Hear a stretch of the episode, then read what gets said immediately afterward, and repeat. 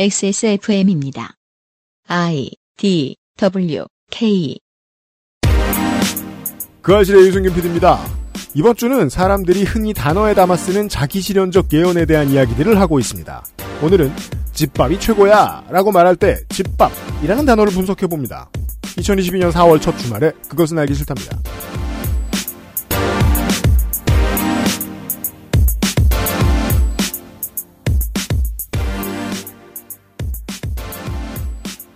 손희상 선생도 집밥이 최고라고 생각하십니까?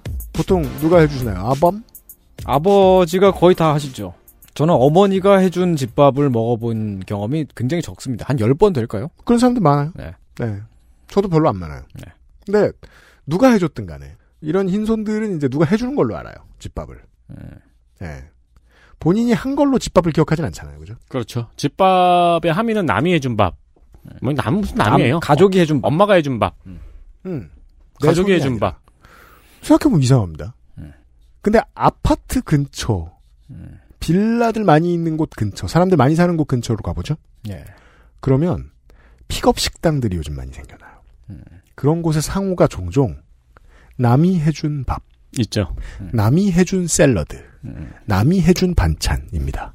그 상호만 보면 저는 눈이 번쩍 뜨입니다. 음. 가서 사 먹고 싶다. 어, 남이 해주다니. 그러게. 예. 내가 안 해도 되네. 그거 어떻게 되죠? 그 왜 그런 거죠? 그 소비자들은 누구죠? 집밥을 내가 아는 사람이죠. 음, 그렇죠. 그런 사람들은 남이 음. 해준다! 그러면은 좋아합니다. 근데 또 직장들 많은 오피스타운 가죠? 그러면 간판 밑에 가정식 어쩌고 써 있습니다. 음. 내가- 엄마의 손. 예. 내가 집에서 만들면 그 가정식이란 단어 보고 끌리지 않아요. 음. 내가 가정식이니까. 근데 화이트 칼라들한테는 그게 먹힌다는 거죠. 음. 집밥이라는 단어가 90년대, 80년대만 해도 되게 절대 선처럼 쓰였는데, 음. 지금도 그렇게 쓰일 상황인지는 잘 모르겠어요. 정재훈 약사는 이런 얘기를 할 겁니다, 오늘. 그 궁금증을 가져보는 거군요. 예. 거기서부터 접근하면 됩니다. 그리고 이제 그, 어, 정재훈 약사의 먹는 이야기 코너에서 이제 주, 주목하시면 좋을 점이, 어, 우리가 어떤 이, 특히나 이상평론으로 대표되는 무슨 서사가 있는 이야기일 거라고 기대하면 안 됩니다. 그냥 생각나는 대로 주고받습니다. 맞아요. 예. 이건 그냥 이렇게 시시콜콜하게 그렇다는데 진짜일까? 어 연구 결과가 있어 이런 얘기예요. 그렇습니다. 간단간단한 이야기들을 할 겁니다. 네. 무거운 주제로 가지 않아요. 먹는 이야기. 잠시 후에 시작하겠고요. 어, 손희상 선생은, 어, 네, 이만 인사 책상 바닥으로 찍어, 찌그러져 있겠습니다. 예. 아니, 저 가야 되죠, 이제. 한 시간 뒤에 나타날 네, 것입니다. 네. 이따 오겠습니다. 그것은 알기 싫다는 독일산 맥주효모로 만든 데일리라이트 맥주효모 비오틴, 남해에서 온 바다보물 바보상회, 용산에 아는 가게 컴스테이션, 반려세제, 깨끗한 생각에서 도와주고 있습니다.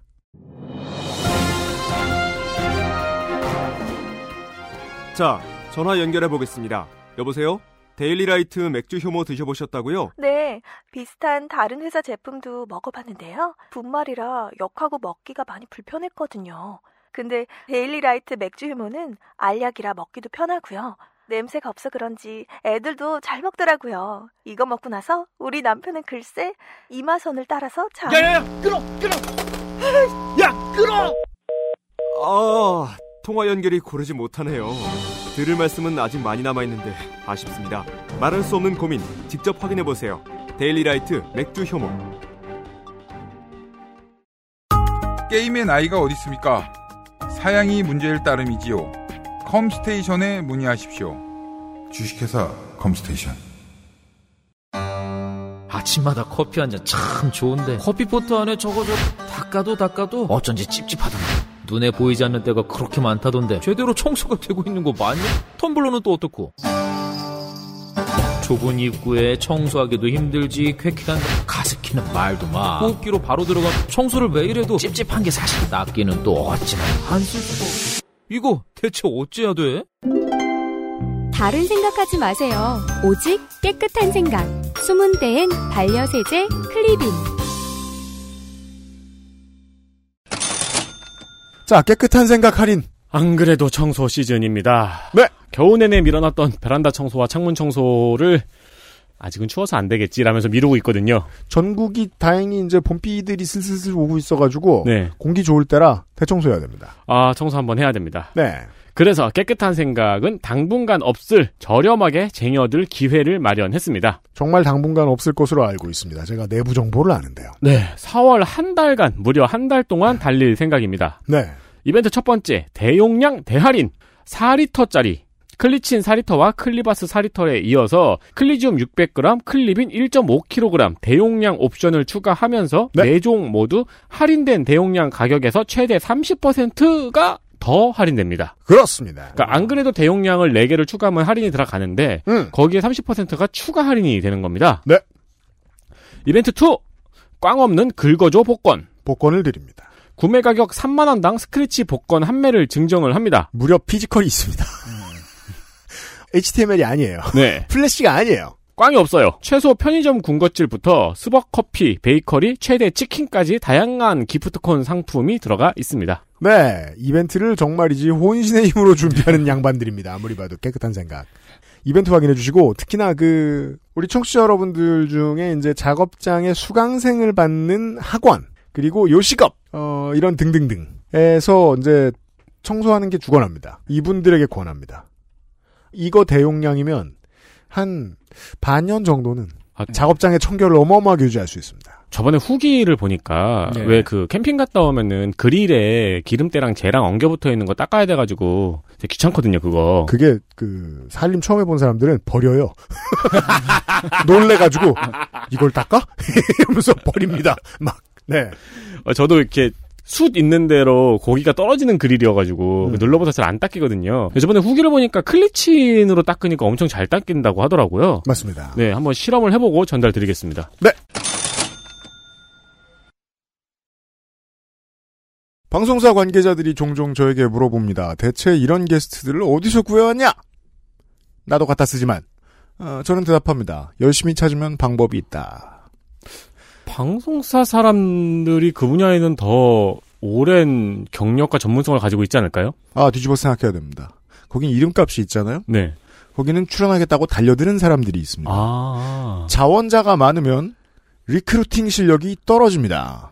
그렇군요. 혹자는 저에게 물어봅니다. 왜 종편 출연자를 섭외했냐? 저는 대답합니다. 이제까지 너네들이 내가 어떻게 섭외하는지 몰랐지. 아, 이번에 알려주겠다. 종편에 출연하는 사람들 중에도 잘할 사람이 있다는 걸 알려주겠다. 네. 아니면 입니다. 이제 왜 종편 출연자를 섭외했냐 그러면은 이제 너는 왜 종편을 봤냐? 그리하여 이렇게 정리할 수 있습니다. 방송에서 본 것 같아서 무슨 말 하는지 알 것 같은데 우리 방송에 나오면 무슨 얘기하는지 모르시는 겁니다, 여러분. 새로운 얘기를 들으실 거예요. 정재훈 역사 시간이에요. 돌아오셨습니다. 안녕하세요. 네. 제가 사실 종편에 나가긴 하는데 종편에도 나가는 거고요. 네. 주로 공주파를 나가는데. 네. 구분하자면. 네. 그래서 일부 청취자들의 반응이 그거였거든요. 네. 아, 이제까지 섭외 패턴에 비해 너무 유명한 사람을 불러온 거 아니냐. 음. 아, 잘 봐라. 네. 아, 유명한 사람이 방송사에서 하지 않던 얘기를 들을 것이다. 하지만 흔해 빠진 주제입니다, 오늘은. 네. 근데 왜 다들 좀 아저씨는 이렇게 깍두기 취급을 하죠? 아, 그 사람이 싸가지 없으니까 다들 무시하는 거예요. 예. 아저씨도 유명하고 처음에 안 유명했잖아. 아저씨가 누구셨죠? 아, 김- 김민아 씨. 아, 네네. 아저씨는 네. 김민아를 뜻하는 네, 말이지요. 예. 아, 그분은 유명하시던데. 네. 아무래도 저기 네, 방송 출연을 좀 종편 쪽을 자제해야 될 것 같은 생각이 드네요. 아니에요. 네.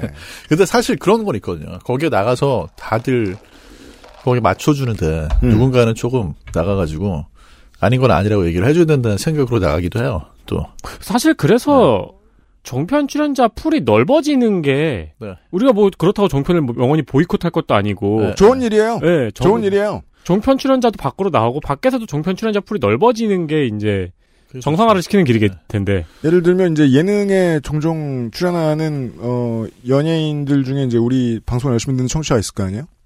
그런 얘기를 저한테 해주더라고요. 이상한 이슈 같은 거 이렇게 많이 다루는 그런 예능들이 있습니다. 그런데 출연을 하는데 음, 우리 방송이 다룬 가짜 뉴스라고 이야기를 해드린 어떤 이슈를 다루더라는 거예요.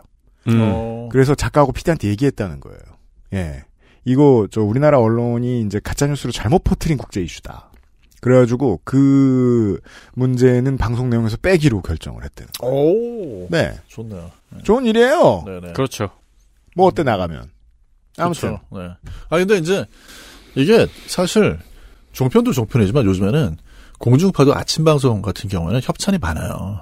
아우 오래됐죠. 네. 그래서 제가 하나만 말씀을 드리면 협찬 프로그램이 진짜 많은데 아침 방송 그다음에 종편의 저녁 방송 이런 거 보실 때 특히 건강 프로그램 같은 경우에는 음. 보시는 방법이 있어요. 아주 쉽습니다. 네. 앞부분만 보세요. 딱 보시면 이제 중간에 협찬 프로그램은 시작할 때 이게 협찬이라고 나갑니다. 자막이. 음. 그러면 아 요거는 이제 앞에만 봐야 되겠구나. 앞만 보세요. 앞에는 그래도 대부분 맞는 내용이거든요. 네. 그래서 중간에 스리슬쩍 이제 약을 들어와요. 네. 그때 채널 돌리시면 됩니다. 그 네. 협찬 들어올 때 뭐 물론 그 협찬이라고 나온다고도 말씀하셨는데 그거 외에 알 수 있는 표시 있잖아요. 뭐. 뭐요? 그런 주로 이제 그런 건데 막 몸이 허할 때 필요한 건 이런 자막 같은 게 보통 시작이 되잖아요. 음. 죽은 소도 일으킨다는 그것은 무엇 이렇게 시작이 되잖아요. 그때 이제 그 이한승 교수가 알려주신 그 방법을 쓰시면 되죠. 예. 그 순간 쇼핑 채널을 틀어봐라. 네. 같은 게 나온다. 그게 맞는 게요. 네. 그 순간 쇼핑 채널에서 그게 안 나오잖아요. 음. 그런 경우가 있어요. 협찬을 했는데 음.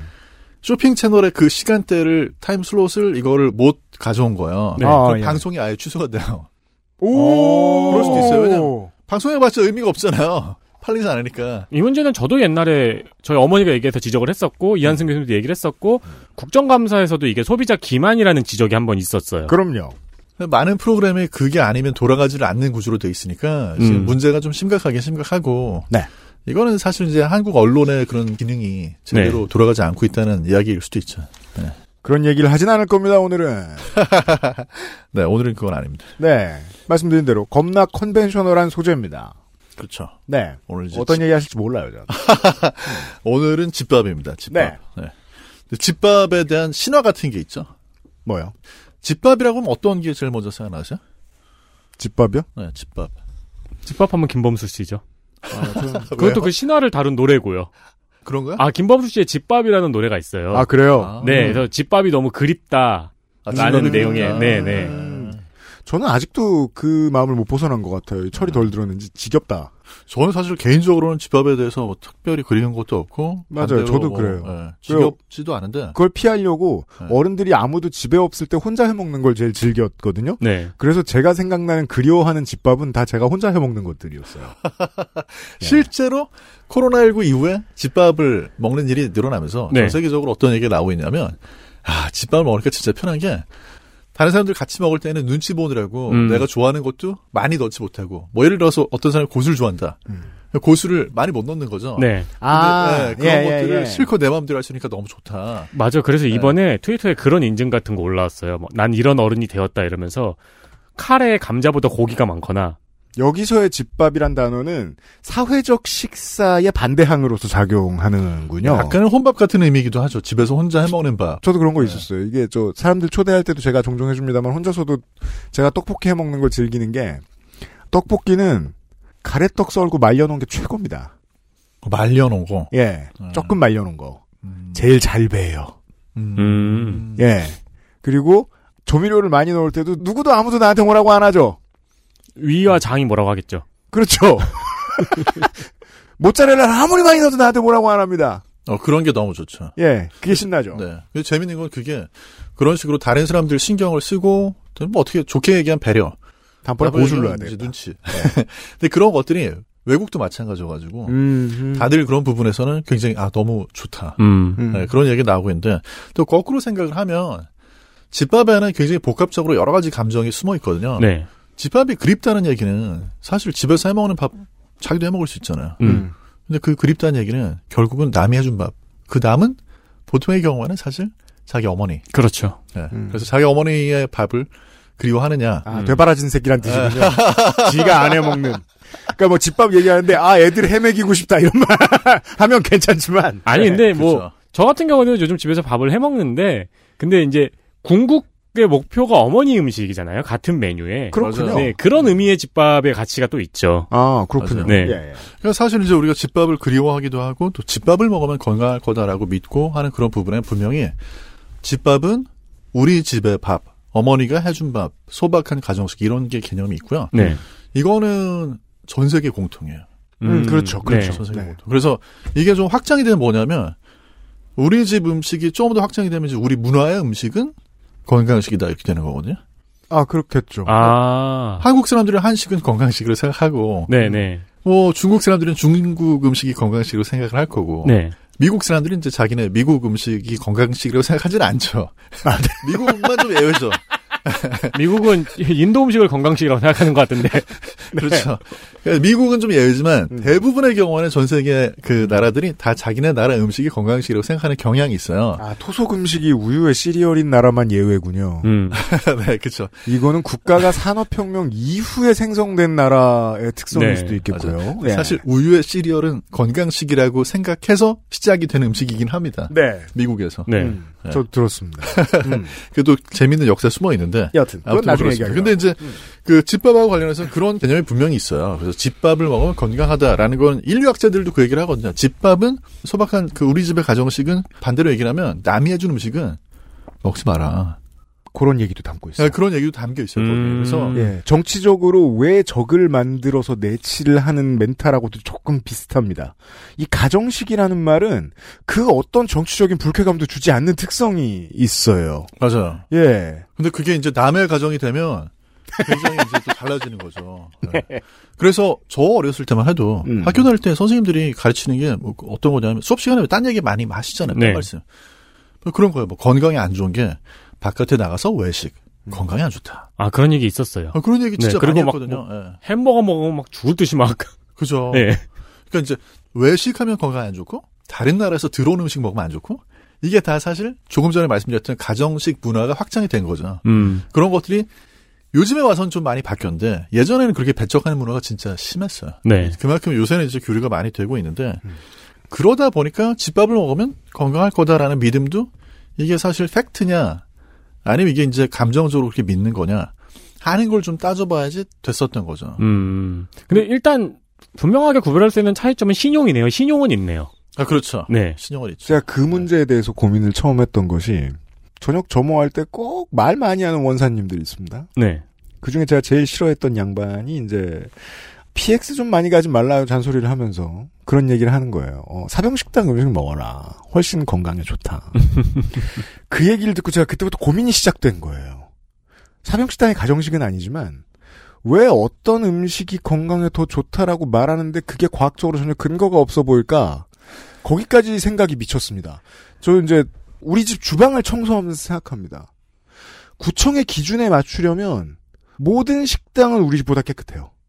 우리 집 주방보다. 맞아요. 모든 식당은 그리고 웬만하면 우리 집보다 조미료를 덜 쓰는 곳들이 더 많아요. 음. 제 맘대로 만드는 거 기준으로 해선 그래요.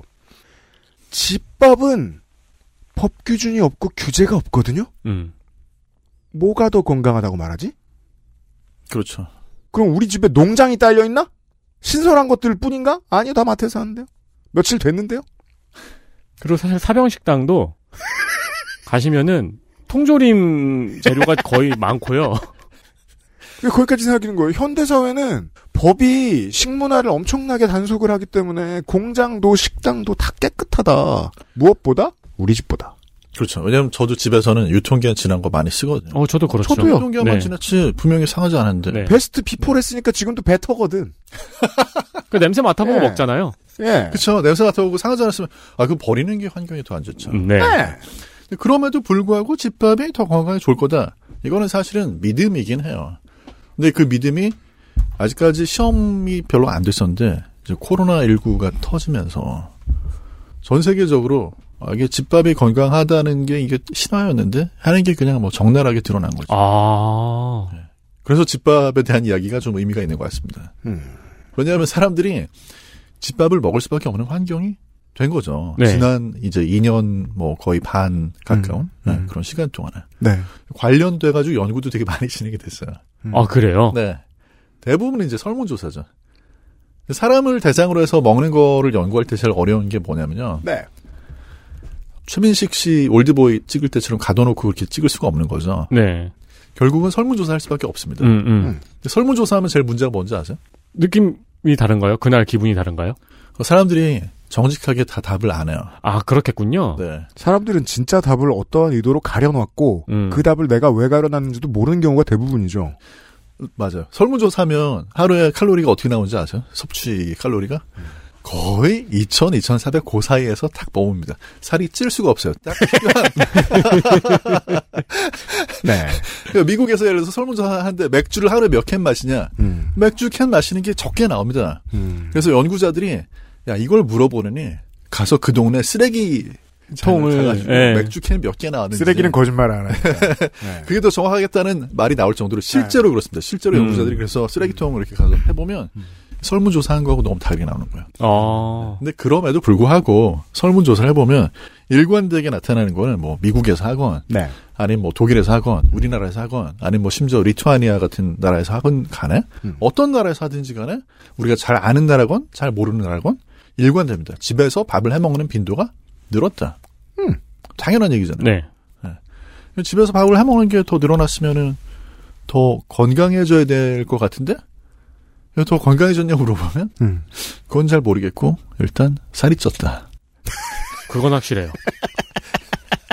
이렇게 나오는 거죠. 밖에서 사 먹는 것보다 집에서 해 먹는 게 살이 더 쪄요. 네.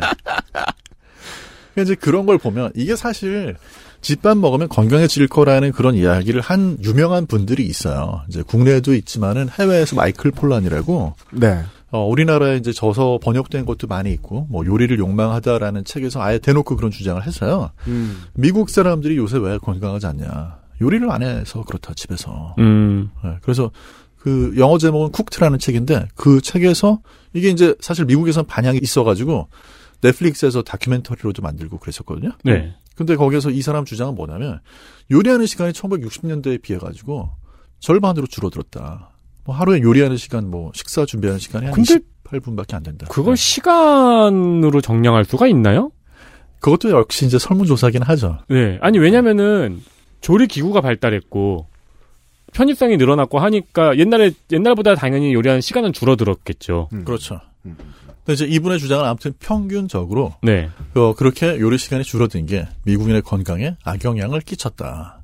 라고 이제 이야기를 한 겁니다. 그래서 음. 만약에 우리가 전보다 요리하는 시간을 늘리면 우린 더 건강해질 거다. 음. 근데 이분의 주장을 실제로 이렇게 그게 맞는지 검증해 볼 기회가 없었죠. 네. 근데 요번에 이제 검증이 된 셈이죠. 음, 팬데믹 때문에. 네. 예. 뭐 팬데믹 때문에 다들 집에 있는데 음. 어느 나라에서도 그것 때문에 더 건강해졌다고 볼 수 있는 연구 결과는 안 나왔거든요. 음. 여기 중요한 교훈이 하나 숨어 있는데요. 방송에서 이렇게 우리가 보다 보면 음식만 잘 먹으면 건강할 것처럼 네네. 이야기를 하거든요. 아침 프로. 네. 네. 근데 음식은 건강에 미치는 영향이 분명히 있긴 있지만 음. 일부입니다, 일부. 음. 이런 당연한 이야기. 네. 음. 당연한데 사실 우리가 잘 어, 못 느끼고 있는 게 예를 들면 건강에 더 악영향을 주는 게요. 음. 음식을 아무리 잘 먹어도 사회적인 어떤 그런 스트레스를 많이 받으면 1급 발암물질. 네, 그게 네. 더안 좋고 뭐 그렇죠. 우리가 상상할 수 있는데 진짜 사실이고요. 또 음. 팬데믹 때문에 밖에 못 나가잖아요, 집 밖에. 음. 어, 운동부죠. 그러면 이제 네, 그것 때문에도 안 좋고. 음. 한국은 좀 못 느끼죠. 락다운이 없었으니까. 그렇죠. 예, 예. 근데 이제 아무튼간에 집에서 먹는 밥에 어떤 마법은 없다는 거죠. 저는 사실 이거 어렸을 때부터 알았어요. 제가 어렸을 때 고등학교, 중학교, 고등학교 시절에도 왜냐하면 네. 친구들이 싸운 도시락 반찬이 좀 더 맛있더라고요. 당연하잖아요. 그, 그거는 저, 체력 수집 본능인지, 네. 인간의, 왠지 옆에 놓은 게 더 맛이 있죠. 저는 중학교 때 음. 3년 동안 같은 멤버랑 같이 먹- 밥을 먹었거든요. 예, 예, 예. 고등학교 땐 급식이 됐으니까. 음. 근데 3년 동안 밥을 먹으니까 서로의 어머니가 어떤 음식을 맛있게 하는지를 알아요. 아, 그렇죠, 그렇죠. 네. 그래서 음. 이제 맛없게 하는 것도 알잖아요. 음. 그게 있으면 그건 잘 안 먹고 그거 쌓았다 그러면 좋아하고. 음. 맞아요. 저는 그때도 좀 맛에 집착이 좀 심해가지고 친구가 싸운 게 맛있으면 예를 들어서 이제 참치 김치 볶음이 맛있다. 네. 그러면 아 이게 아, 어떤 식으로 해서 맛있을까를 잘 봐뒀다가 집에 가서 집에서 이렇게 하면 어, 더 맛있어진다고 말씀을 드려요. 네. 그래서 어머니한테 말씀을 드리면 그거 이제 해주시는데 어. 그 맛이 안 나더라고요. 아, 역시 역시 친구네 집밥이 더 맛있구나. 네. 근데 뭐 아무튼간에 집밥에 대한 어떤 그런 신화를 걷어내고 보면요. 네. 집밥이 애초에 더 건강할 수가 없는 게 우리가 집밥이라고 해서 모든 걸 그냥 처음부터 끝까지 다 집에서 준비해서 먹을 수가 없잖아요. 그 사실 조립이잖아요. 네, 네. 맞아요. 그래서 집에서 해 먹는 거하고 밖에 나가서 사 먹는 게 사실상은 거의 차이가 없는 경우가 더 많아요. 그리고 오히려 집에서 요리를 하다 보면 분량 조절에 실패하게 되면 더 많은 양을 먹어야 되는 경우가 보통 그렇죠. 많이 생기거든요. 네. 네. 그래서 그렇게 생각을 해보면은 아 이게 집밥이 더 건강하지 않은데 왜 자꾸 그런 얘기가 아직까지도 나오지 하는 거는 어떻게 보면 우리가 과거에 대한 향수가 조금 있는 것 같아요. 옛날에는 더 모든 게 더 좋았다. 음. 그런 게 있거든요. 있죠. 그러니까, 예, 식품에 대한 거 그게 되게 심하거든요. 사실 지금 먹는 게 제일 맛있어요. 그렇겠죠. 그때로 네. 주술적인 혼잣말 스스로 자기 성취를 하기 위한 어떤 다짐 같다는 느낌이 들 때가 있어요. 집밥이 최고다라는 말은 그렇죠. 마음의 안정을 주기도 하고. 네. 예. 제가 드리고 싶은 말의 요체는 그 말 자체가 사실이라고 믿지 않지 않을까? 그 말을 하는 사람도 때론 그런 생각도. 들기도 해요. 약간은 종교적인 믿음이죠. 예. 그것도 그렇고 약간 뭐랄까 음식이 주는 심리적인 안정감이 분명히 있으니까 네, 네. 그것까지 혼합된 개념이라고 한다면 어느 정도는 동의할 수 있겠는데 맞아요. 그렇다고 또 아주 틀린 얘기는 아닌 게 아무튼 집밥 자체는 그런 뭐 어떤 신화적인 요소가 주로 있는 거고 그게 특별히 더 건강에 좋다고 볼 수는 없는데 네. 근데 집에서 자기가 요리를 해서 먹는 거는 생존율이 올라가긴 올라갑니다. 그래요? 대만에서 연구를 한 게 있어요. 네. 대만에서 연구를 한 그런 결과를 보면 나이 든 분들 뭐 젊은 사람들 할거 없이 이렇게 10년 동안을 추적을 해가지고 집에서 요리를 일주일에 뭐 다섯 번 이상을 해 먹는지 음. 아니 뭐 한두 번도 하길 힘들어 하는지를 그 사람들 패턴 있잖아요. 이 사람들을 쭉 관찰했더니 10년 뒤에 살아있을 확률이 음. 요리를 자주 해서 먹는 사람이냐 음. 그렇지 않은 사람이냐에 따라서 좀 차이가 나요. 어. 어, 여성의 경우에 차이가 더 납니다. 그렇습니까? 50%까지 차이가 나고요. 큰 차이네. 남성의 경우에는 20% 정도. 음. 근데 언뜻 사귀어 보시면 이해가 되지 않나요?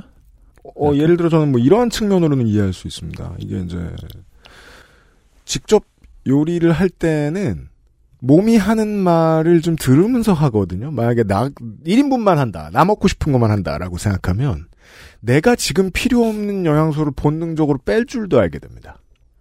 내가 지금 필요하다고 느끼는 걸 더 넣을 줄도 알게 되고. 저는 다른 개념으로 생각을 했어요. 그래요? 음. 집에서 밥을 못 먹는다는 건 그만큼 사회 활동이 많고 바쁘다는 의미잖아요. 그렇게 아 변수는 참 다양하군요. 네, 집에서 요리를 한다는 거는 그만큼의 여유가 있다는 의미이고, 그러니까 그 연구 관계에서 사망한 사람의 사망 원인을 전부 다 분석했는지는 모르겠다만, 어 유의미한 결과를 찾자면은 그런 어떤 스트레스 지수나 사회 시간 활동 없을 만큼의 과로일 수도 있고. 네, 네, 그 영향이 좀 더 크지 않을까. 사실 이제 이런 것들이 다 관찰 연구여가지고 쭉 따라가면서 하는 거기 때문에 이게 정말 어떤 게 원인이고 결과인지 하는 거를 구분하기가 쉽진 않아요. 네. 변인이 많으니까요. 네. 그리고 남성하고 여성하고 차이가 너무 크게 나잖아요. 네. 남성의 경우는 20%밖에 차이가 안 나는데 여성의 50% 차이가 난다는 것도 사실 그거에 대한 연구를 한 게 아니기 때문에 연구자들도 추측밖에 할 수는 없, 음. 없는데 근데 이제 지금 피디님 말씀하신 거하고 거의 일맥상통하는 추측을 내놓긴 했어요. 아마 남성들의 경우는 요리를 해서 먹더라도 음. 그런 어떤 몸에 어떤 것들이 지금 필요한지 어떤 것들을 요리해서 먹어야 되는지에 대한 그런 제어할 수 있는 능력 이런 게 좀 모자라지 않았을까? 음. 그냥 추측입니다, 추측. 네, 네. 그러니까 여성이 어, 똑같이 집에서 뭔가 집밥을 해 먹더라도 근데 사실 그렇잖아요. 집에서도 그 아버지가 요리할 때 있고 어머니가 요리할 때 있는데 집에 따라서 음.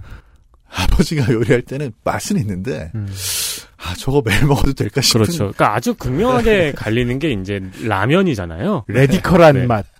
네. 자취생이 끓인 라면이잖아요. 이렇게 막 네네. 냉동실에 있는 고기처럼 보이는 건 다 때려 넣잖아요. 네, 그렇죠. 근데 그런 부분에서 좀 갈리지 않았을까 하는 생각이 들긴 한데 아무튼 그래도 그나마 남성이든 여성이든 간에 집에서 자기가 요리를 해서 먹을 수 있는 능력이 있는 사람이 음. 생존율이 높아진다는 거는 이건 좀 생각해 볼 만한 것 같아요. 그러니까 우리가 언뜻 생각하기에는 뭐 베어 그릴스처럼 네. 뭐 이렇게 야생으로 나가가지고 거기에서 뭐를 먹을 수 네, 있느냐 없느냐에 따라 생존이 결정된다고 생각할 수 있지만 사실 그게 중요한 게 아니고 집에서 집에 있는 그 식량 자원, 집에 있는 음식 이걸 가지고 내가 얼마나 제대로 챙겨 먹을 수 있느냐가 건강에는 영향을 준다는 거죠. 음. 특히 이제 혼자 사는 사람일수록. 아 근데 그게 수렵 채취 시절에 의미 있을 ability일 것 같은데 그게 도시에서도 의미가 있다는 건 되게 신기하네요. 재밌긴 하죠. 네. 도시에서는 어떤 기분이냐면 이제 바깥에서 먹는 음식의 단점 도 역시 전 사회적이라고 생각하는데 바깥의 음식은 industry와 연결이 돼 있어요. 수익과 내가 소비자로서 연결이 돼 있어요. 그래서 거기서 먹으라고 할 때는 내가 이게 필요한가가 좀 덜 중요하게 된다는 느낌이랄까요? 음. 그건 사회생활 할 때도 마찬가지죠. 저는 또 아직 사회화가 덜 된 생활을 하고 있으니까 자고 싶을 때 자고 일어나고 싶을 때 일어나잖아요. 근데 바깥에 나가보면 사람들은 같은 시간에 먹어요. 네. 비슷한 것을. 네. 이게 내가 원하지 않는 거야라는 몸의 소리도 때론 난다고 느껴요. 아, 그 소리는 직장 생활할 때 맨날 들었죠. 그 실제로 그게 좀 재미있는 게요. 이제 과거에는 그런 심리 실험 많이 했어요. 요즘에는 이제 그 어떤 실험을 할때 네. 동의도 많이 받아야 되고. 근데 예전에 이제 굉장히 유명한 심리학자 그 쉑터라고 하는 분이 있는데 이분이 뭘 했냐면 어, 어떤 사람들 이렇게 방 안에 가둬놓고 네. 시계를 원래는 오후 6시가 아직 아니고 5시인데 6시로 돌려놓은 거예요. 네. 그렇게 하고 누가 식사를 하는지를 음. 봤더니 어떤 사람들은 시계가 6시가 된 걸 보고 바로 식사를 하고 음. 어떤 사람들은 이제 기다려서 먹고 하는 차이가 나타나는데 음. 아무래도 식사를 6시로 돌려놨을 때 아직 배 안 고픈데도 먹는 분들이 좀 비만한 분들이 많았던 거죠. 음. 그래서 그때는 그 연구 결과 어떻게 생각했냐면 비만이나 과체해제 중인 분들은 봐라 역시 자제력이 좀 떨어진다. 음. 어떤 그런 사회적인 통념하고 연결을 시켜서 생각을 했는데 나중에 후속 연구가 나왔거든요. 음. 근데 의외의 결과가 나왔습니다. 뭡니까? 그게 뭐냐면 평상시에 자기 식욕을 억누르는 사람들일수록 그런 외부 신호에 더 민감하다는 거예요. 그렇죠. 그러니까 우리가 얘기하는 시간밥이잖아요, 그게. 네. 네. 그러니까 우리가 생각하기에는 길을 가다가 아주 맛있는 빵 냄새가 났을 때 얼른 달려가가지고 그걸 먹고 싶은 그걸 충동을 못 참는 사람이 음. 평상시 이제 그 식욕을 다 더 잘 통제하고 제어하는 사람이라고 생각하기 쉬운데 그게 아니고 원래부터 누르고 있던 사람이 그런 외부 신호가 있으면 더 흔들린다는 거죠. 음. 시간을 돌려놓고 그러면 그러니까 이제 말씀하신 것처럼 몸에서 어 나 아직 배가 안 고파 하는 몸의 소리에 귀를 기울이는 분들은 배가 안 고프니까 시계가 6시가 됐어도 배고플 때까지 기다렸다 먹을 수 있는데 네. 어, 그렇지 않고 이제 항상 누르는 이런 의지로 눌렀던 분들은 그게 아니고 외부 신호에 따라가지고 먹는 게 습관이 돼 있으니까 음. 자기가 몸에서 어떤 신호 보내는지를 전혀 듣질 않고 음. 시계 6시 되면 딱 먹는 거야. 그러니까 그 사람들은 역으로 시계를 7시인데도 6시가 여전히 시계를 가르치게 시간을 빨리 돌려놨다면은 그러면은 배가 고픈 시간이 분명히 됐는데도 한 시간 동안 안 먹었을 거 아니에요. 그랬을 수도 있겠는데요. 그, 그 실험은 안 했습니다.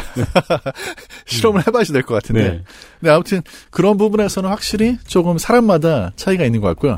이, 이런 부분이 뭐 사실 이렇게 하면 약간 다이어트 얘기가 되지만 그런 게 차이가 또 나는 게 어린이들은 식사하기 전에 간식을 안 주잖아요. 네.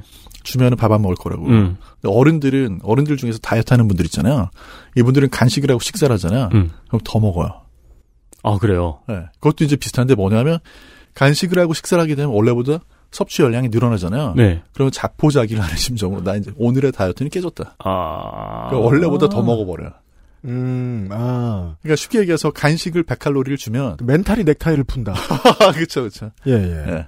그러니까 뭐 술 마시면 그때만 멘탈이 이렇게 넥타이를 푸는 게 아니고 음. 간식을 먹어도 멘탈이 넥타이를 풀어가지고 오히려 더 간식을 하게 된다는 음. 거죠. 근데 아무튼 이런 부분들이 집에서 밥을 지어서 먹는다 그래가지고 바뀔 수가 없다는 거죠. 그 멘탈이 이제 풀려서 많이 먹는 경우는 이제 한국에서는 별로 볼 수 없고 제가 아는 사람들은 이제 그 미국에 뭐 유학을 오래 했거나 아예 살고 있는 사람들 어 일상적으로 이제 마리화나를 소비하는 사람들은 네.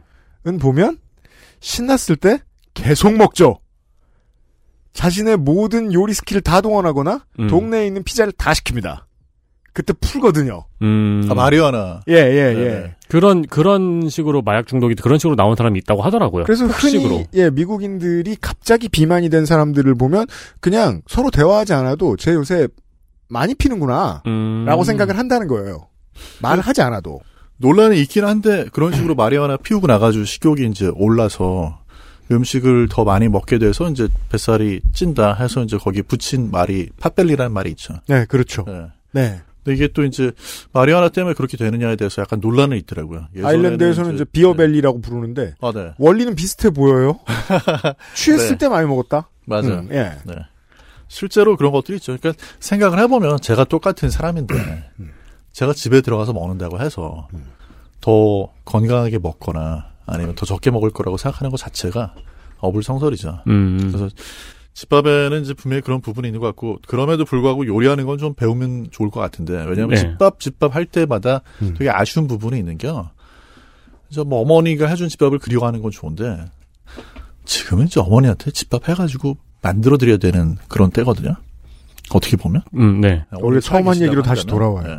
집밥을 그리워한다는 말을 한다는 게 이 자식이 어떻게 살았는지를 보여주는 증거. 네. 네. 약간 문화 코드예요. 네. 그래서 저는 사실 TV에서 어머니들이 나와가지고 이렇게 막 그 음식 집밥 해 먹이면서 막 어, 너무 막 도란도란 좋은 모습이죠. 좋은 모습이고 한데 아직까지도 너무 어머니한테 모든 책임을 지우는구나라는 생각도 좀 들어요. 방송이 밥을, 만들어내기에는 좀 낡은 이미지 아닌가. 버리는 게 더 나은. 맞아. 근데 최근에 인기 있는 드라마에도 그런 장면이 너무 많이 나오더라고요. 그 옛날에 네. 김영삼 전 대통령 때 맨날 조깅했잖아요. 음. 맨날 조깅하고 같이 다, 다 그럼 조깅을 이렇게 때로 하잖아요. 빌 클린턴 왔을 때도 같이 조깅했죠. 때로 한 다음에 전부 다 그 집에 가가지고 칼국수 먹잖아요. 그거는 지금은 하면 안 되는 행동이에요. 그 그때 보도 사진 보면은 뒤에서 칼국수 계속 푸고 있잖아요. 아 그래요? 네. 뒤에서 영부인이 칼국수를 계속 푸고 있어요. 영부인이? 일하는 분들 몇 분 계시고. 오호. 그렇죠. 지금은 상상할 수 없는. 그런 이미지. 네. 음. 그러니까 이제 이제는 좀 그런 것 관련해 근데 많이 바뀌긴 바뀌었죠. 드라마에서 그런 걸 보여주는 거지. 실제로는 집밥을 다른 가족 구성원들이 많이 참여해가지고 요리해서 이제 근데 이제 요리하고 설거지까지 하는 건 참 어렵긴 한데요. 아 좀, 그럼요. 예. 예. 예. 근데 이제 그런 부분은 확실히 많이 바뀌긴 했고 그런 부분에서는 사실 이제 요리를 배우는 것 자체가 어떻게 보면 가족이 이제는 역할 분담을 하는 그런 차원도 있고 음. 또 자기 생존 스킬을 미리 좀 배우는 그런 차원도 있고 아 그렇죠. 예, 그래서 요리하는 거에 대해서는 다들 관심을 가지긴 가져야 될 것 같아요. 그러니까 안 그런 사람도 많을 거예요 아직도. 많죠. 사실 대- 굉장히 많더라고요. 예. 그래서 거기에 대해서 좀, 좀 부담을 가진 분들이 부담을 덜려면 음. 그냥 밀키트 사다가 집에서 음. 요리하는 것부터 시작을 해보는 것도 뭐 나쁘지 않다. 그러니까 보통 요리 못하는 분들이 라면 끓이는 건 요리 아니라고 생각하거든요. 음. 근데 사실 라면을 끓이는데도 변수가 엄청나게 많잖아요. 당연합니다. 예, 그 라면도 요리고 밀키트도 당연히 요리고 네. 예, 그런 걸 하면서 요리를 조금씩 배우는 게 실제로 도움이 되게 많이 됩니다. 샐러드도 요리예요. 예. XSFM입니다. 좋아요. 진짜 확실히 좋아졌어요. 어, 이렇게까지 효과가 좋을 줄은 몰랐어요. 자신감이 생기니까 어제는 소개팅도 했다니까요. 아, 저한테 진짜 잘 맞는 것 같아요. 저 이거 먹으니까 세상에나. 아, 저 이마선을 따라서요. 잠먹. 야 야, 잠만. 마고 마고 마고. 누구 망하는 걸 보고 싶나? 말할 수 없는 고민? 직접 확인해 보세요. 데일리 라이트 맥주 효모. 안전하고 성능이 인정된 고급 원료. 직접 생산과 유통구조 개선으로 거품 없는 가격. 당신의 삶이 조금 더 깨끗해질 수 있게. 진짜 청소를 하자. 반려세제 깨끗한 생각.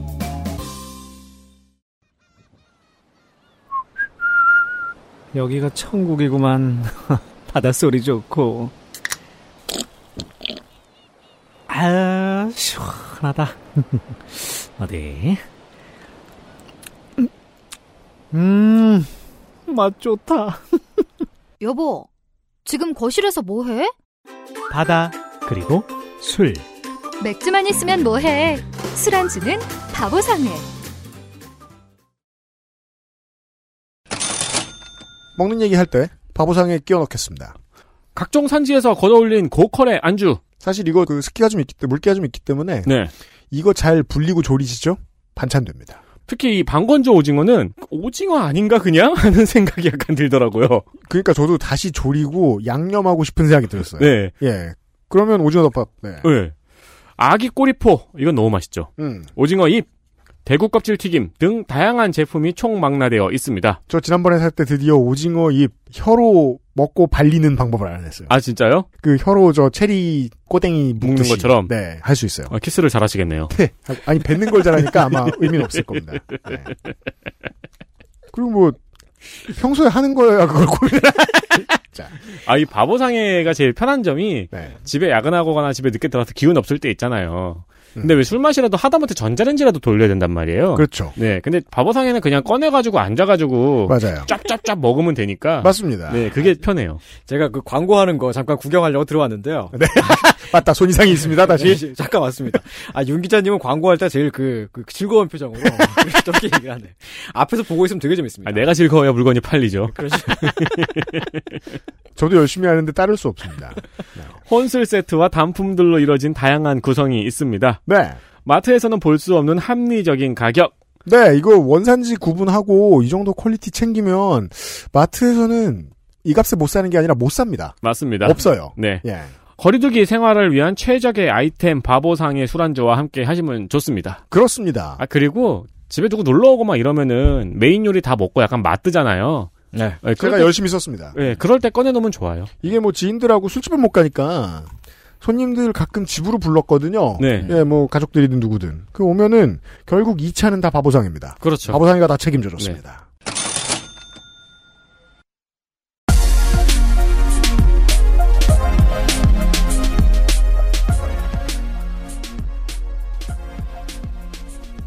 무언가를 내가 살기 위해 혹은 사회적인 이유로 반드시 배워야 할 때.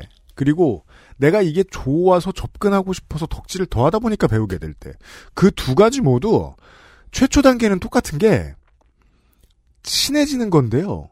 뭐랑 친해져야 하냐면 장소와 도구거든요. 네. 장소라는 것도 참 대단한 것이 옛날에 집들 그렇게 좁은 데 살았는데도 누구는 부엌에 안 가고 누구는 부엌에만 있고 이런 거 겁나 정해져 있죠. 국경선처럼 정해져. 이게 그 우리 세대 어릴 때 저 추석 설날에 큰 집 보는 것처럼 성별로 가는 곳 정해져 있고 막 그렇잖아요. 맞아. 이러면 우리 어른들이 하는 농담이 이해가 되죠. 할머니가 먼저 돌아가시면 할아버지는 금방 간다고.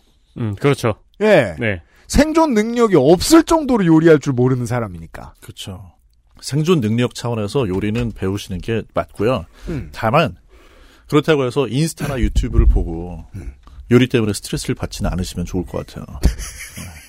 이게 유튜브만 해도 하나하나 가르쳐 주는데 네.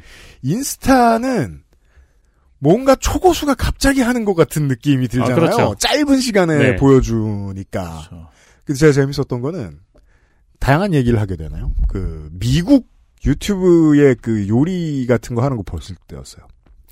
미국이 요리 가르쳐 주는 방식이 너무 신기해서 유명한 몇 개 채널을 더 봤어요. 근데 비슷한 거예요. 뭔지 아세요? 양을 안 가르쳐 줍니다. 어, 계량을 안 가르쳐 줘요? 스푼! 한 꼬집 이런 거요? 장난해? 양을 안 가르쳐 줘요. 그럼 그러니까 어떻게 가르쳐 줘요? 스푼! 한 스푼, 두 스푼. 컵! 어. 대부분 그렇게 하더라는 거예요. 전 그게 너무 이상했어요. 이러고 요리를 배울 수 없지. 예. 예전에는 스푼하고 컵이란 표현도 안 썼어요. 맞아요. 그래서 스푼하고 컵을 쓰면서부터 와 이게 되게 과학적이 됐네 이제 이런 얘기가 나왔는데 요새는 아, 마- 맞아요 이제 유럽에서 그램 쓰는 경우가 네. 많고 미국은 아직도 스푼이나 컵 고집하는데 심지어는 그것도 빼버린 경우도 많아요. 그러니까 요리 좀 더 자유롭게 하라고. 왜냐면 이제 집에서 혼밥 시대니까 네. 예. 뉴욕 타임스에서 레시피가 따로 나오거든요. 음. 근데 그게 이제 유료예요. 근데 그걸 또 모아가지고 책으로 내기도 했는데 최근에 나온 책 제목이 No Recipe Recipe예요. 아. 네, 그러니까 아예 그냥 재료만 쭉 나열을 해놓고 음. 네 맘대로 해라. 아. 즉흥적으로 네, 자유롭게. 음. 아 집에서 요리하면서 왜 스트레스를 받냐 이제 그러는 거죠. 그런 것 중에서 제가 가장 의문스러웠던 참기름 한 바퀴 같은 표현이 있어요. 뭐 간장 한 바퀴 정도 넣어라 이렇게. 요거. 예. 그럼 요거 이게 제가 정확히 행동하고 그러니까 있습니다. 뭐, 네. 네. 몇 참기름 한 도에서 한 바퀴. 바퀴 인지는 가르쳐 줘야지 손목 네, 네. 각도가. 음. 그렇잖아요. 그런 게 나와 그냥 그런 그 감으로 하는 거에 대한 게 정말 결정판인 게 책으로도 있는데요. 우리나라 할머니들 충청도 할머니들 어, 레시피를 가지고 만든 요리책. 음. 요리는 감이어라는 책이 있어요. 아 진짜요? 책 제목이 요리는 감이어예요. 왠지 정은정이 30년 뒤에 쓸 그러니까요. 책 같은데. 네. 실제로 고향 어르신들 대상으로. 손글씨로 네. 이렇게 썼는데 아 손글씨로요? 손글씨 썼는데 뭐 미역을 얼만큼 써서 미역국을 끓이는 게안 되고요. 미역을 담궈서 조물조물 주물러 뺀다. 뭐 이런 식의. 와 근데 그거는 되게 귀한 문헌이네요. 근데 진짜 중간중간에 어쩌다가 뭘 1kg 넣으라고 나오는데 그러면 더 혼동이 돼요. 아니 원래 전체 양이 얼마였는데 지금 설탕을 1kg 넣으라는 거지 이게 너무. 아 이거 이거 무슨 의미인지 알 것 같아. 그러니까 제가 이렇게 그렇구나. 얘기하잖아요. 아, 맞네. 왜그 우리가 밀키트가 편한 이유는 알 필요 없을 정도로 정확히 계량된 것들이 들어가 있기 때문이잖아요. 네. 네. 모든 게 정확히 계량되어 있다 보니까 다른 변이도 통제해야 돼서 설명서가 길죠. 네. 몇 분을 끓이고 몇 도에서 하고 이런 거 다 써줍니다. 근데 레시피 없는 레시피를 한다고 생각하면 그때부터 그 그런 것 같은 거예요. 의학자가 그 나라 그 민족 그 동네 사람들에서 많이 나와야 하는 이유. 왜냐하면 겁나 다채로운 비과학적 어휘를 듣고 과학적 결론을 내줘야 되니까. 음. 여기가 시려요. 미국인 의사가 이거 어떻게 알아들어요? 그렇죠. 왜 네. 그, 아, 근데 그 말씀하신 건 되게 상상해보면 웃긴 게, 뭐를 만드는 법 해가지고, 나- 이렇게 보통 적당히 넣는다, 요만큼 넣는다, 먹을 만큼 넣는다, 이렇게 표현이 돼 있을 거 아니에요. 그래서 나는 그렇게 해가지고, 조그만 냄비에 1인분을 만들고 있었어. 근데 갑자기 중간에 고춧가루 1kg 넣는다, 이러면. 그 제가 누군가한테 고- 고등어 조림 제가 누군가한테 고등어 조림하는 법을 가르쳐 줍니다. 저 등에 은색 한 절반 정도 잠길 때까지 요 정도 넣어라 물을. 네. 근데 사실은 되게 좁은 웍에다가 하고 있었을 수도 그렇죠. 있고 겁나 넓은 데다 하고 있었을 수도 있고 알 수 없잖아요. 맞아요. 예. 그러니까 이게 잘못됐다는 것이 아니라 네. 이런 게 다 통하려면 그러네. 생각해 보면 계량에는, 레시피에 계량이 적혀 있을 때는, 냄비 모양도 나와 있어야 되는군요. 음, 생각해 보면 저도 밀키트 하다가 그릇, 냄비 바꾼 적 많아요. 그러니까 어떤 문화권이 한 가지를 전체를 통으로 다 이해를 하려면 그 어휘와 비롯해서 문화적으로 나와 있는 모든 것들이 대충 비슷하고 네. 대충 다 이해가 되는 상황. 그럴 때는 아무것도 안 써줘도 비슷한 맛을 내줘 또 어떻게? 맞아요. 근데 사실 요리에 또 그것 때문에 부담을 가지실 필요가 없는 게 요리를 실제로 해보면 요리는 감으로 할 수 있어요. 있죠. 네. 뭐는 안 되냐면 베이킹은 안 돼요. 아, 베이킹은 안 된다고 하더라고요. 네. 뭐한 베이- 방울 들어갔다고. 망하고, 예. 네. 그건 진짜 저울로 재가지고. 그래서 저는 베이킹을 안 해요. 왜냐하면 제 성격을 잘 알기 때문에.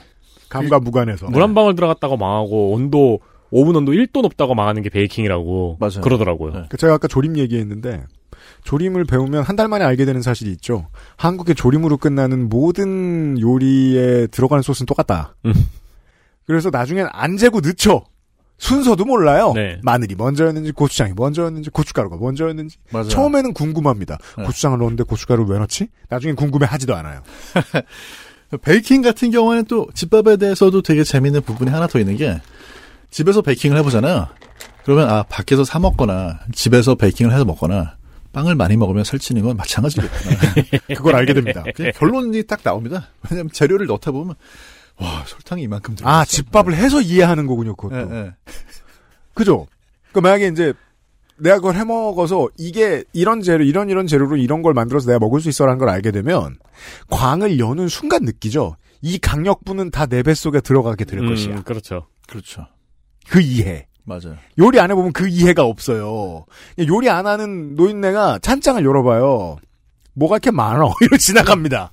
근데 해 먹어본 사람은 이거 다 먹네? 몇 년 사이에? 맞아요. 예. 저도 사실 가장 긴장이 될 때가 다음 주에 예를 들면 방송 스케줄이 많은데 음. 요번 주 이제 와이프가 집에서 베이킹을 해서 뭔, 뭔가를 만들겠다 그러면 음.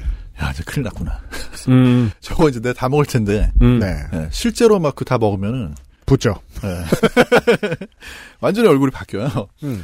근데 아무튼 간에 그래서 요리를 집에서 해 먹는 거를 뭐 요리 해 먹는다고 해서 엄청나게 건강이 좋아지고 하는 거는 아니지만요. 음. 그래도 집에서 밀키트에다가 무슨 뭐 이렇게 숙주나물이나 무슨 채소라도 좀 집어 넣어 주시면 그렇죠. 네. 이게 뭐 식품회사에 음모가 있어서 그런 게 아니고 음.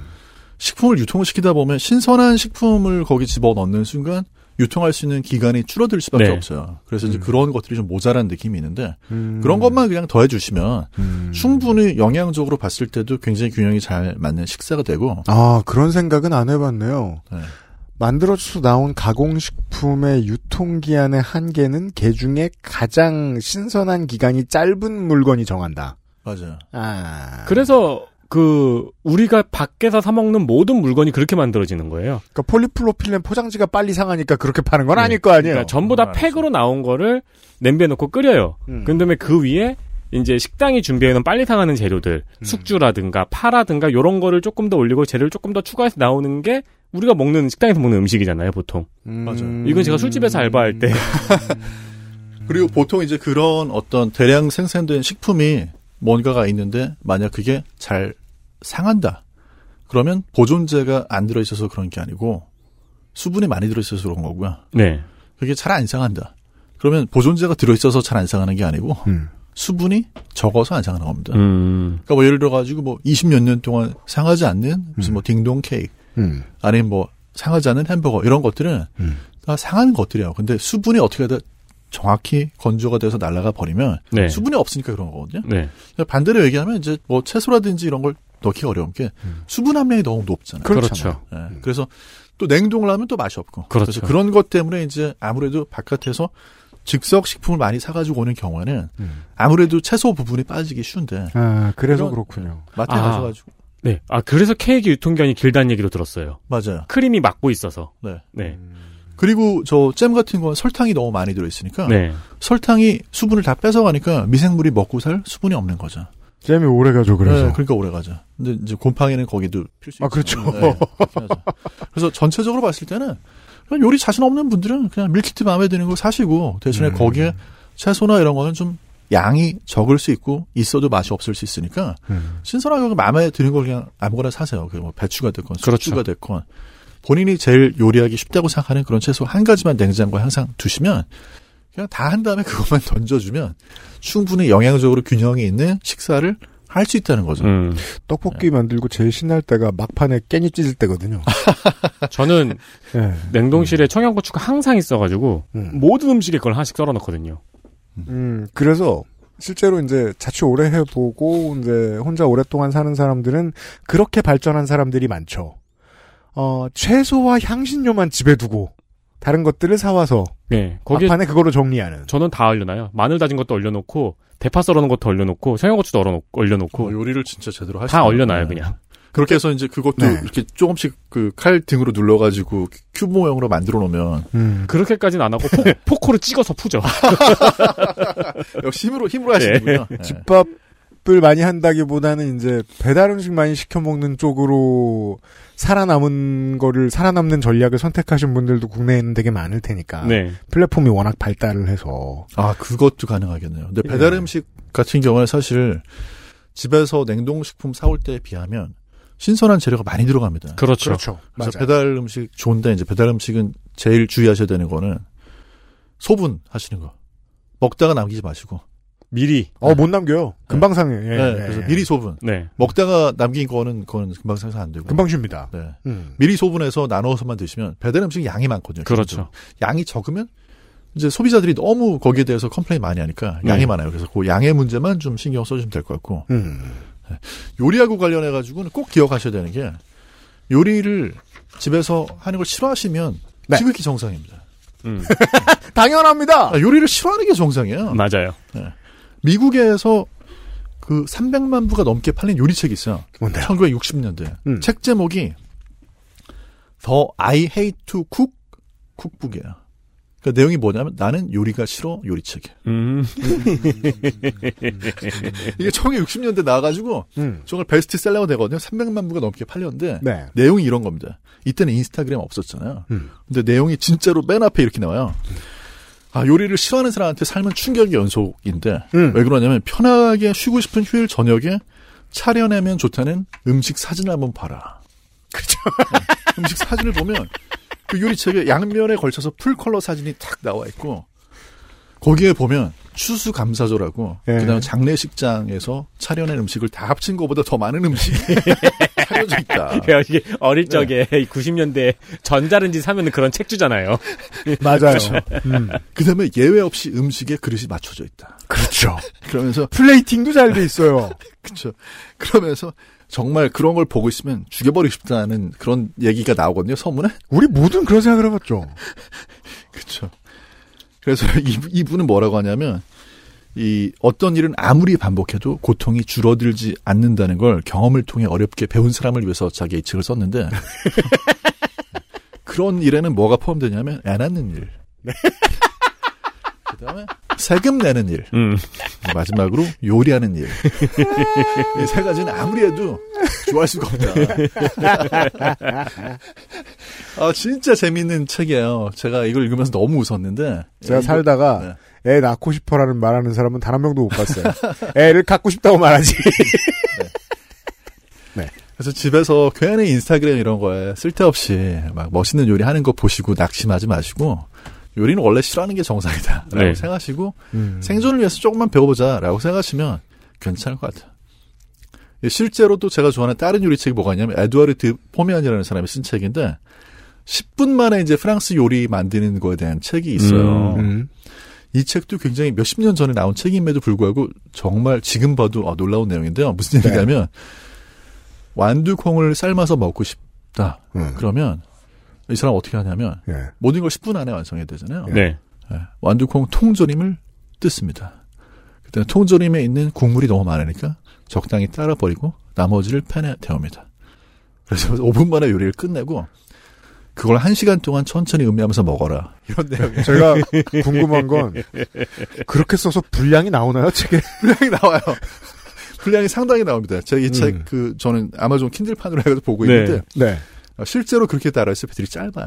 음. 근데 이분은 무슨 얘기를 하는 거냐면 요리하는데 시간을 너무 많이 쓰지 말고 왜 거기에다 헛- 헛짓을 하고 있냐. 음. 앉아서 신문 보면서 자기만의 시간을 만끽하면서 한 시간 동안 먹어라. 음. 사실 그게 자취생의 요리법이거든요. 집에 있는 통조림 같은 무언가를 후라이팬에 넣고 밥이랑 볶는 것. 맞아. 근데 충격적인 건 이거는 프랑스 에서 요리를 전공으로 한 분이 쓴 책이고 거기서 마음만 바꾸면 프랑스 요리가 되는군요. 네.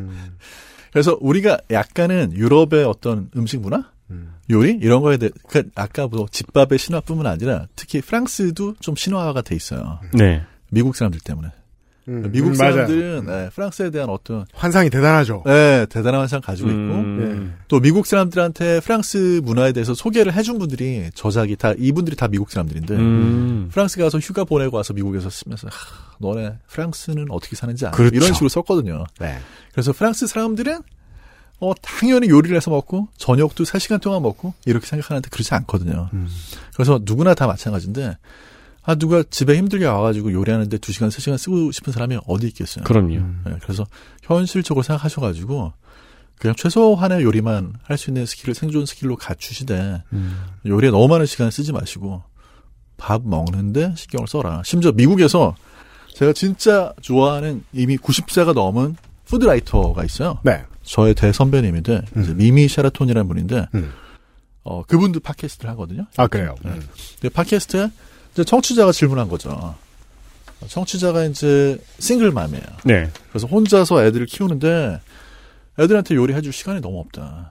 근데 애들한테 막 영양가 있는 거 뭐 해주고 싶은데 너무 시간이 없다고 막 울면서 전화를 하니까 음. 이분이 답변이 누가 음식을 준비했느냐는 중요하지 않다. 음. 영양가 있는 음식이라면 가족이 이걸 함께 먹으면서 나- 대화를 나눌 수 있는 게 더 중요하다. 음. 사실은 그게 더 정답이죠. 그러네요. 네. 네. 집밥의 신화는 이제 깨버릴 때가 됐고 네. 이제는 그게 뭐 배달 음식이 됐건 아니면 음. 밀키트를 집에서 내가 데운 게 됐건 간에 중요한 거는 뭐냐면 가족이 또는 사랑하는 사람끼리 모여가지고 앉아서 대화를 나누면서 식사하는 게 중요한 거지. 음. 엄마가 해준 밥도 휴대폰 보면서 먹으면 아무 의미 없죠. 그렇죠. 그리고 어릴 적에는 되게 익숙하고 지금도 아마 그런 집들이 있을 텐데 어머님은 주방에서 요리를 하면서 먹고 있어라고 얘기하고 그리고 내가 다 먹어갈 때쯤에 앉으시잖아요. 맞아요. 그러니까 결론적으로는 밥을 따로 먹어서 큰 의미가 없는 집밥을 먹었다는 예, 맞아요. 그런 광경이 옛날엔 되게 많았죠. 그렇죠. 목표가 무엇이냐를 제대로 알아보고 그 길로 가는 게 되게 중요한데 우리 집에서도 둘이 사는데도 불구하고 뭘 하죠? 예를 들어 고기를 먹고 싶다 그랬어요. 그러면 어 뜨거운 게 나와야 되는데 우리 집에는 전기 고기 구워주는 그런 게 없어요. 아직 안 샀어요. 그거 있으시잖아요. 그 뭐요? 전등으로 굽는 거. 그거 되게 이상하더라. 아, 그래요? 이제 다시 안 파는데 이유가 있더라. 맛없게 구워져. 어떻게 깜짝 놀랐어. 불판이 최고야. 그래서 이제 한 사람은 팬을 붙들고 있어야 돼요.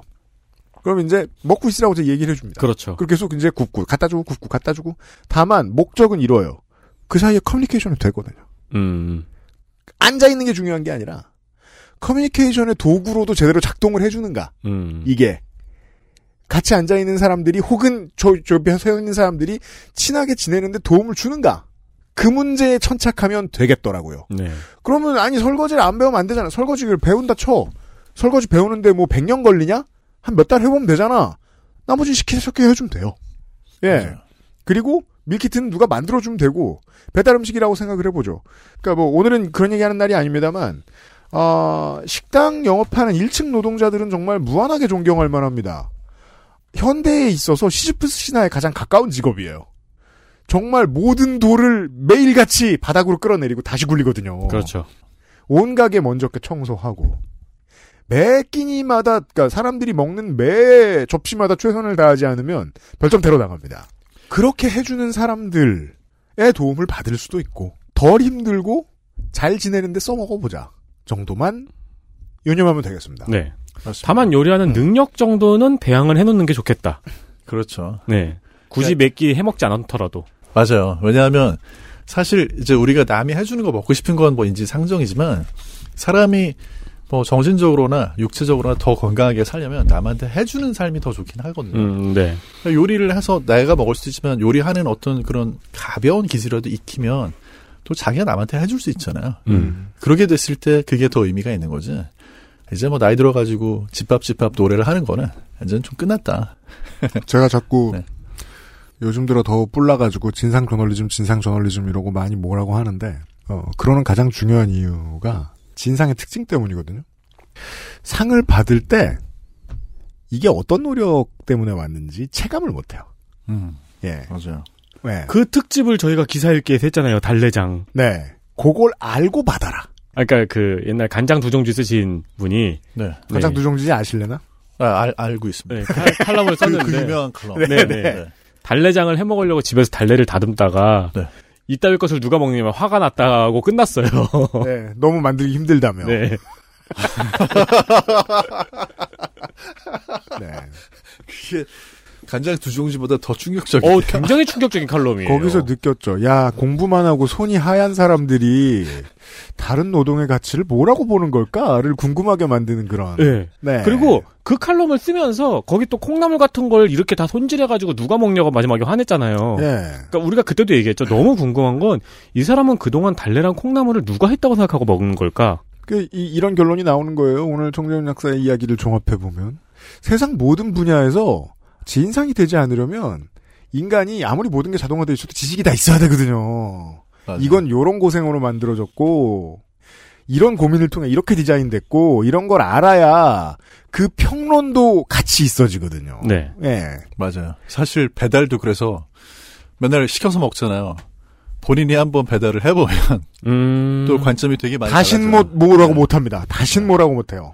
저는 인생에 음식 배달을 해본 적이 딱 하루 있었는데 음. 이제 음식점 하는 형 따라가서 배달이 아니라 배달했던 음식 그 그릇을 수거해가지고 오는 걸 도와준 적 있어요. 오토바이 뒤에 타고. 음. 근데 그날따라 이 형이 오토바이 타고 가다가 살짝 잘못 넘어져가지고 오토바이 그 배기 가스 나오는 데 있잖아요. 네네. 거기에 살짝 이 살이 닿는데 뒤져. 데이더라고요. 음. 네.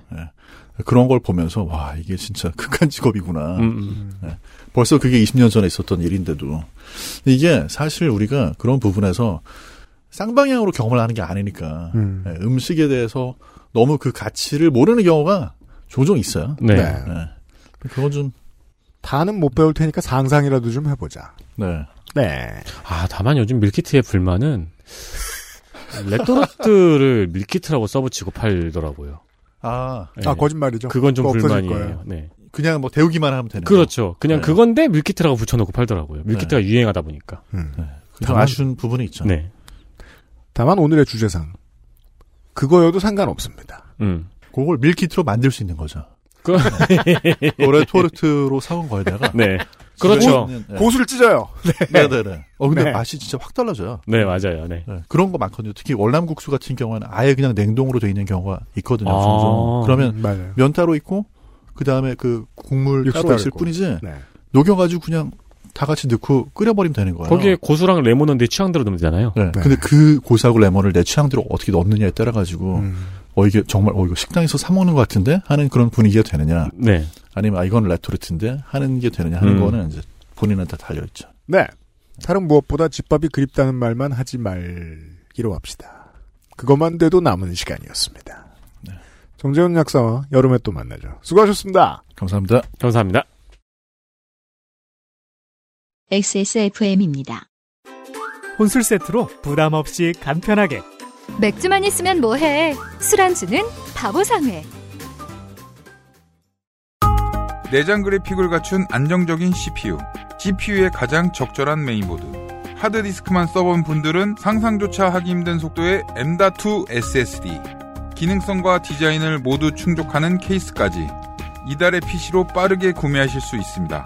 010-8279-5568 원하시는 다른 어떤 사양도 대처할 수 있는 컴스테이션에 문의하셔도 좋습니다. 주식회사 컴스테이션 금주의 의사소통. 자, 끝으로 다시 책상 밑에 있던 손인상 선생이 기어올랐고요. 또 나왔네요? 예, 안녕하세요. 손이상입니다. 안녕하세요. 손이상입니다를 지금 다섯 번 정도 하고 있어 앉은 자리에서. 그러게요. 자, 의사소통을 하겠습니다. 예. 트위터에서. Why I have no cat 님이. 예. 아, 왜 나만 고양이 없어? 음. 엉망이죠, 이 문장은. 문장이라면, 네.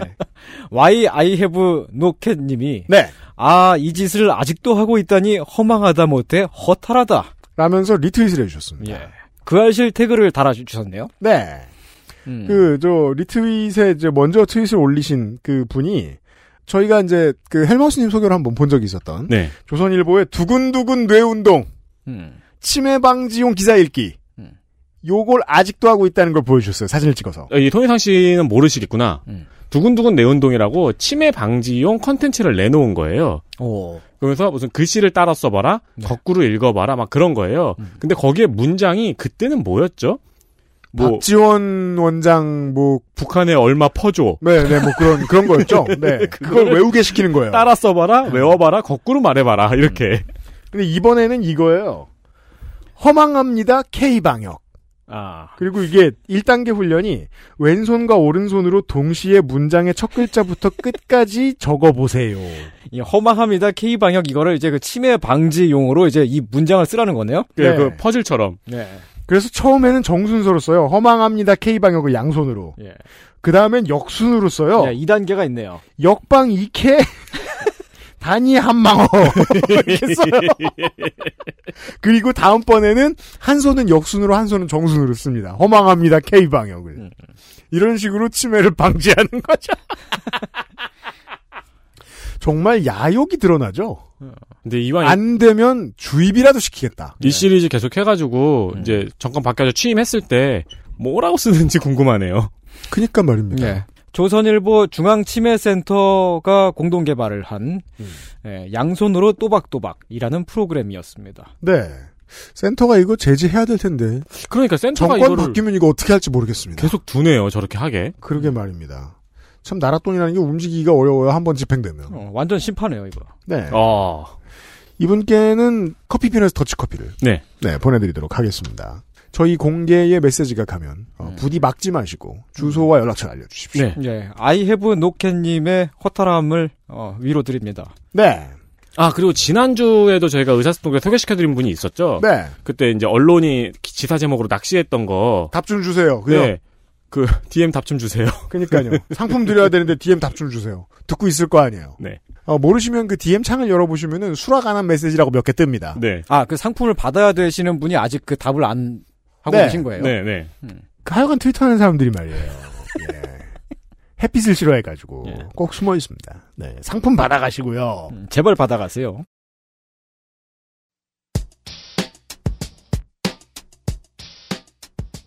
손희상 선생과 함께 인사드리는 그것은 알기 싫다 454회였습니다. 자, 다음 주에는 너무 바쁜데 이게 그 병마에 패할 뻔했던 헬마우스 를 다시 만나야 되겠고요. 아, 헬마우스가 요즘 라디오에서 잘 안 들리더라고요. 한동안 아팠죠. 한동안 아팠죠. 네. 대체 같은 책상을 하루 걸러 쓰는 정은정은 왜 암을 넘는지 모르겠지만 헬마는 네 병을 좀 치렀고요. 아, 근데 헬마우스 예민할 때 아팠네요. 네. 개편 시즌에 아팠네요. 아 그렇죠. 그리고 요새 또 건강 문제도 있고 번아웃도 있고 해서 일을 좀 줄인 거. 음. 그런 사람을 또 불러가지고 네 일을 시키도록 하겠고요. 헬마우스 코너로 다시 인사드리도록 하겠습니다. 유승규 PD와 윤세민 에디터였고요. 손희상 선생은 다음 달에 다시 만나요. 그것은 알기 싫다였습니다. 안녕히 계세요. 다음 주에 또 만나요. 안녕히 계십시오. 안녕히 계십시오. XSFM입니다. I D W K